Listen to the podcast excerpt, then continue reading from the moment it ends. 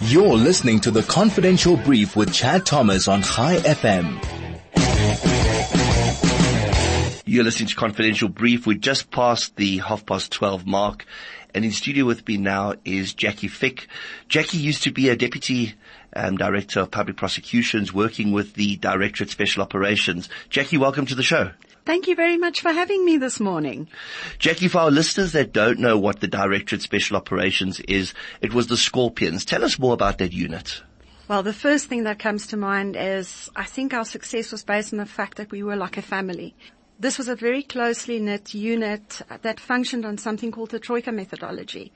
And I think the biggest amount of success we had because of that. It is your intelligence, your investigation and your prosecution working together towards a prosecution driven outcome.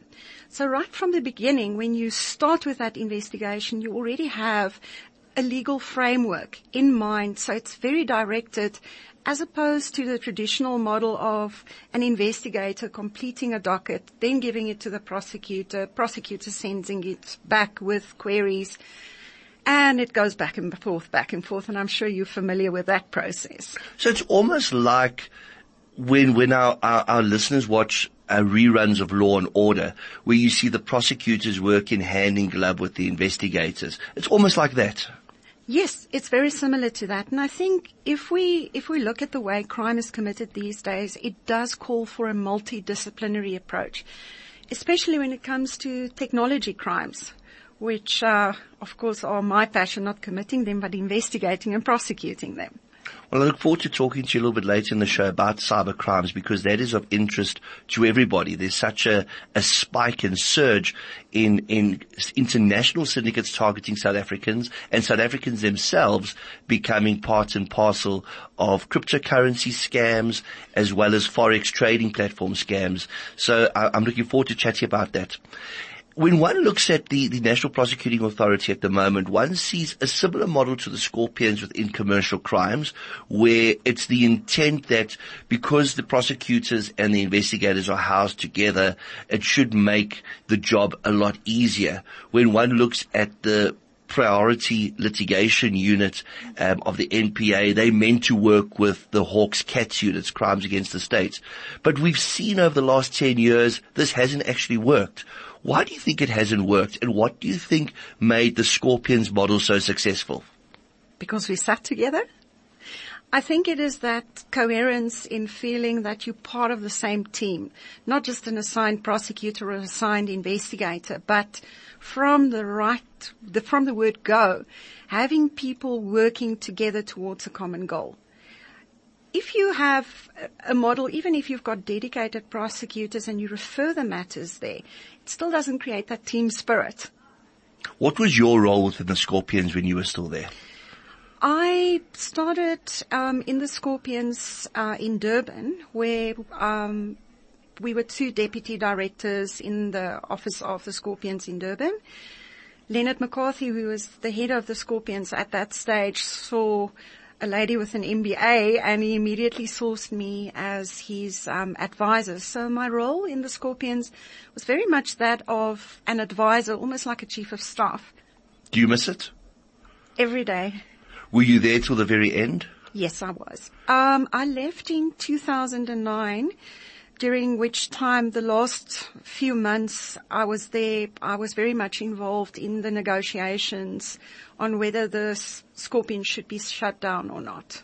Do you think the new unit that Advocate Batohi is going to pick up where the Scorpions left off, is there such a thing as picking up where they left off or is that dead and gone? I'm very excited about this unit. I think there's definitely a need in South Africa for such a unit and I don't think we need to throw away the lessons. Don't reinvent the wheel. There's a lot of lessons to be learned in what the Scorpions did right and where they could have improved. I think the, the Scorpions were closed down in, in their infancy stage and there's a basis to build off, on. But I think they need to form their own identity and learn from, from previous experience. There's been a lot of issues relating to the funding of the NPA. There's been a moratorium on employment for the last odd, four odd years. And we actually had Advocate Batohi chatting about perhaps bringing money in from the private sector, which immediately raises concerns for me because one has to ask about where that funding comes from. We've seen of late how funding within political parties has caused issues, etc.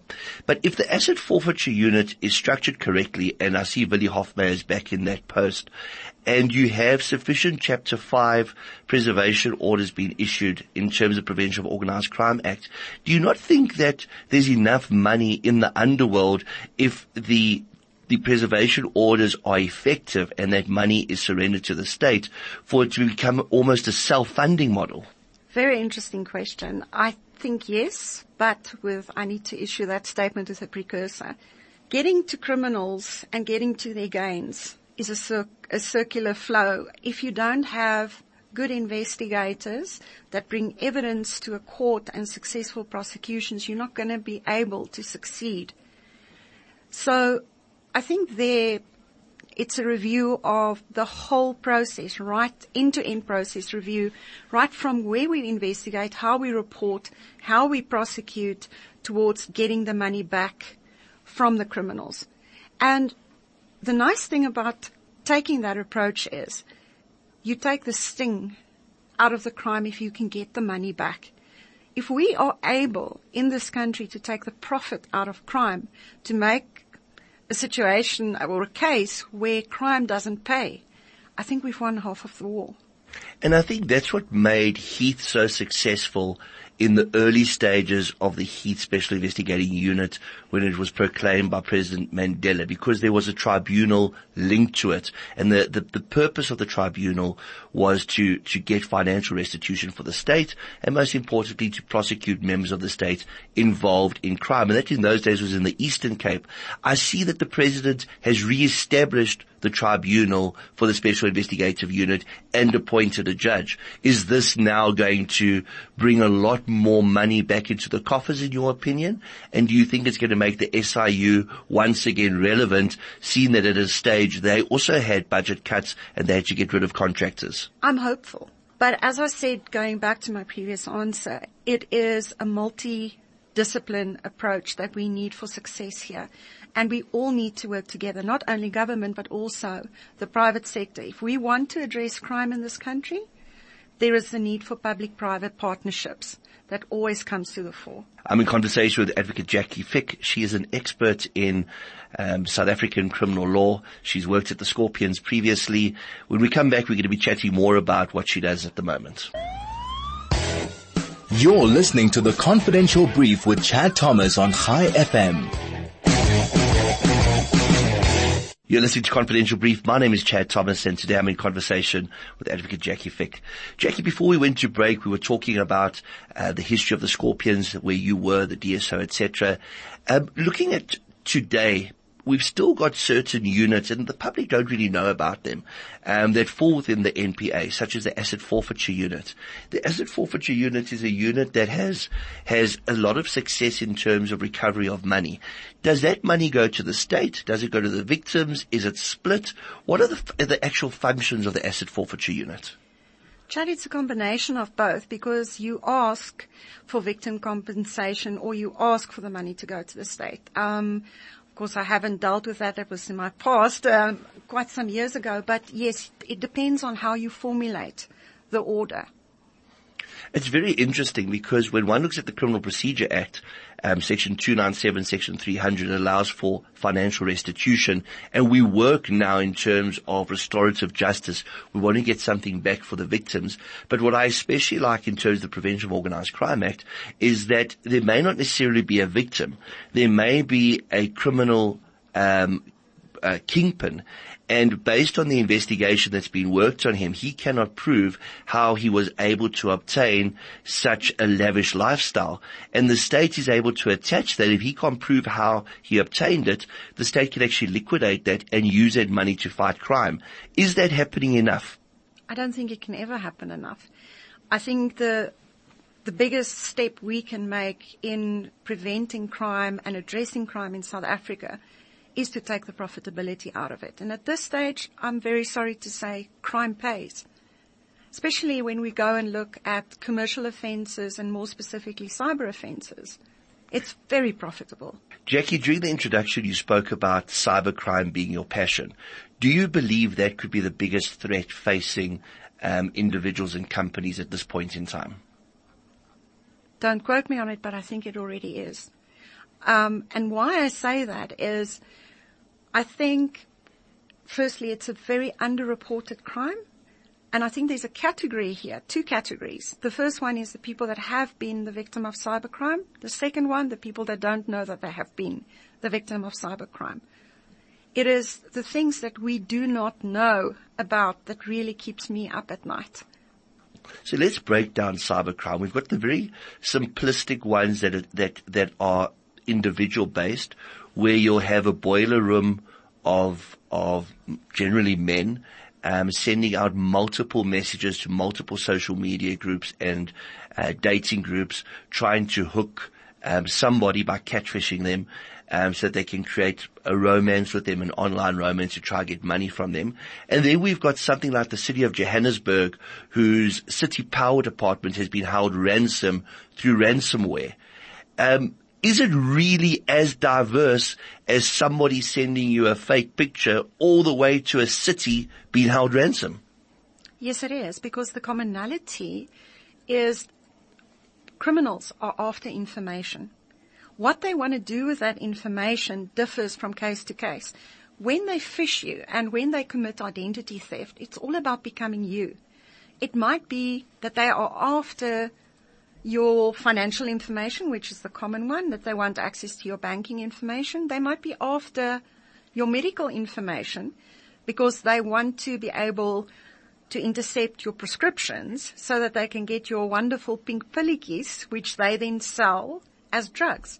It might be that they are after your loyalty points because they want to go on a free holiday using your loyalty points. You never know. And that is why it's very important that we go and we sit and we think, what information we have, what are we doing with that information, where are we disseminating that information, and how are we protecting our identity?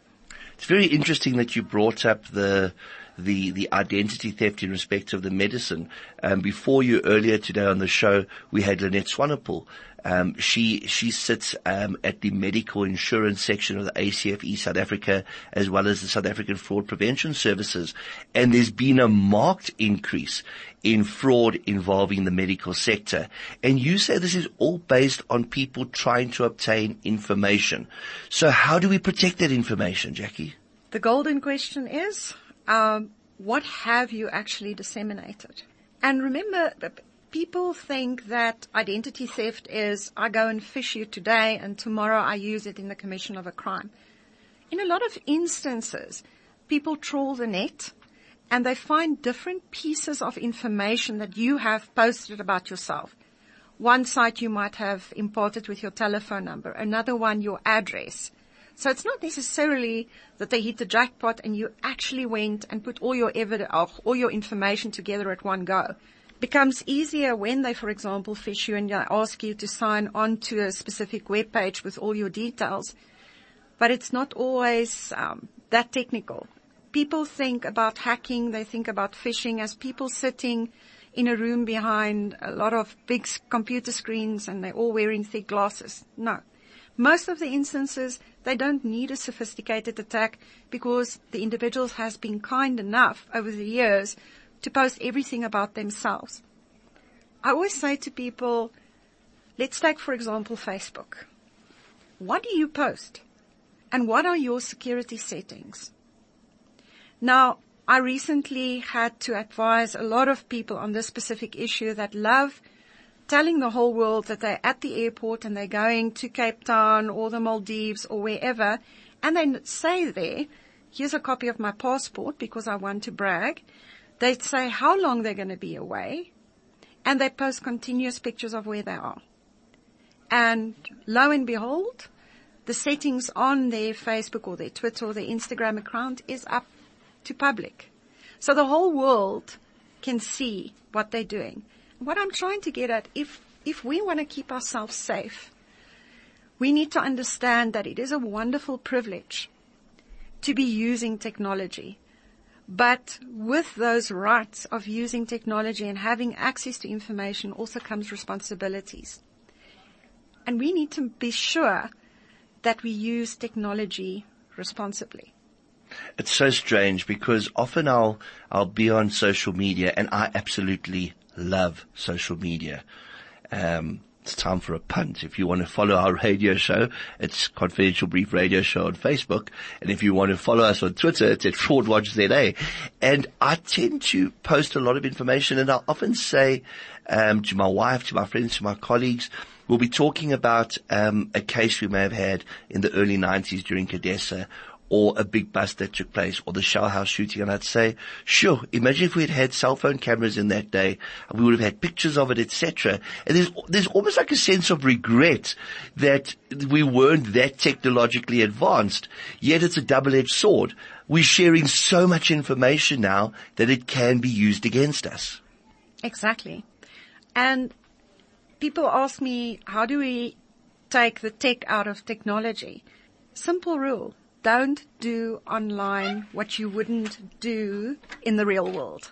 Very important. If you are in doubt about posting those photographs of yourself in your bunny suit having a lot of drinks at the office party, think if this is something that you would show to your bosses and to the world in real life. That is so true. And that is something our listeners need to take away. If you posting something or if you're allowing somebody to take an image of you, is it something you want your family, your friends, or your potential future employers to see? We'll be back with Jackie Fix straight after this. You're listening to the Confidential Brief with Chad Thomas on Chai FM. You're listening to Confidential Brief, broadcasting in Johannesburg on 101.9 FM and worldwide on chaifm.com. Today I'm in conversation with Jackie Fick and we're chatting about the dangers of cybercrime. Jackie, when one looks at cybercrime, I don't think people realize just how broad the subject is. So when I look at cybercrime, there was a case against a company called Elexio. Elexio was selling um, investments in precious technology metals that are used in cell phones, etc. They were so professional. They set up boiler rooms for people to phone, so that an outbound call room. They had very Lani addresses, like they were in Melrose, they were in Hong Kong, they were in Dubai, and they had the most incredible website that if you signed on for them to invest on your behalf, you could log onto this website and see what the value that day was of your particular package of these technological minerals. And they would have a, a ticker tape showing the stock market, etc. It all turned out to be complete smoke and mirrors. Then you have a guy that's sitting at home, um, his wife's out, he's on Facebook and suddenly up pops a picture of a, a, a, a, young lady and this young lady wants to befriend him. And he befriends this young lady and the next thing she says, well, why don't we talk on WhatsApp rather? And before he realizes it, he is sharing intimate pictures of himself with her to reciprocate for pictures she sent him that he believes were of her. And before he realizes that he is the victim of an extortion racket. So it can be as sophisticated as Elexio and as simple as that dating site. What are you finding in terms of your investigations and your studies to be a growth in cybercrime impacting on everyday South Africans? Phishing always remains the main source of cyber related offences. And I think what we need to understand when it comes to personal offences, as I said to you, it's about stealing your information. What the criminals want to achieve with that is not necessarily limited to banking fraud or whatever. There is definitely a rise in terms of catfishing and what concerns me and something that's very close to my heart is the impact it is having on our children. They are extremely vulnerable. When it comes to businesses, uh, we find more and more ransomware going around and we find reports in the media about people that have lost 1.2 billion in their companies and people ask the question, how is it possible? We need to remember that in companies, it's also about information. actually information is the most valuable asset that company has besides its people. And we design systems to improve our service delivery, but do we put the necessary controls in place to provide accurate management reporting on what is going on in our companies based on that new technology? So the rise in cybercrime is also not only a rise in the number of incidents, but in the level of sophistication. South Africa has also always been known. I mean, I got the first conviction for spy software in 2006, if I'm not mistaken. And at that stage, that specific offense was committed by a cyber syndicate. So you found that the criminals in South Africa evolved much quicker than law enforcement did. You had your traditional organized crime syndicates that decided why should we commit trans, uh, cash and transit heist where we can press, uh, click a mouse and steal 150 million. Risk free and definitely coupled with a great reward. Let's talk about Jackie Fick in the last few minutes of the show. What are you doing at the moment and how is it that uh, you are enjoying the private sector so much after leaving such a, a committed state position? Chad, I, I've recently, as, as far back as April this year, started my own company called VizStrat Solutions with a specific meaning of vision and strategy. I believe that a lot of what we need to do in terms of addressing crime is all about a strategic approach. It's all about governance. It is transparency. It is the tone from the top. And I think that is a culmination of being a prosecutor for 16 and a half years, then PwC where I did consulting and forensics and six years in the telco industry and working with the banks very closely. So I think um, I can contribute towards South Africa in a much better capacity by providing advice and speaking on radio shows like yours. so if people want to find out more about Jackie Fick and how she can help their organizations, how do they find you? I have a very uh, interesting LinkedIn profile. I heard the other day that if you called a diverse executive, um, people should be scared. It's just because I'm most of the time undercover. So they can definitely find me there. Um, I'm in the process, as I say, this business is very young. It's still in its nappies. I do not currently have um, a website set up, but um, I can also share my email address with companies that uh, would like to get in contact with me. And that is? It's Jackie at Viz. That's V-I-Z S-T-R-T, VizStratSolutions.com. And uh, in closing, what should South Africans be doing to protect themselves and their children from cybercrime? Educate themselves. Get the 101s right. And parents, please watch your children, how they use technology and sit with them. You know, I always say, who's the teacher and who's the student these days? Parents can learn from their kids and make this a journey that you walk together with your kids. Let us get to the point that we actually make our kids and our parents responsible digital citizens. Jackie, thank you so much for joining us today. Thank you very much for having me. I'll be uploading Jackie's contact particulars on our page, Confidential Brief Radio Show on Facebook, and the Chai FM uh, Twitter feed will also be sharing her contact particulars. I'll be back same time, same place next week right here on 101.9 FM.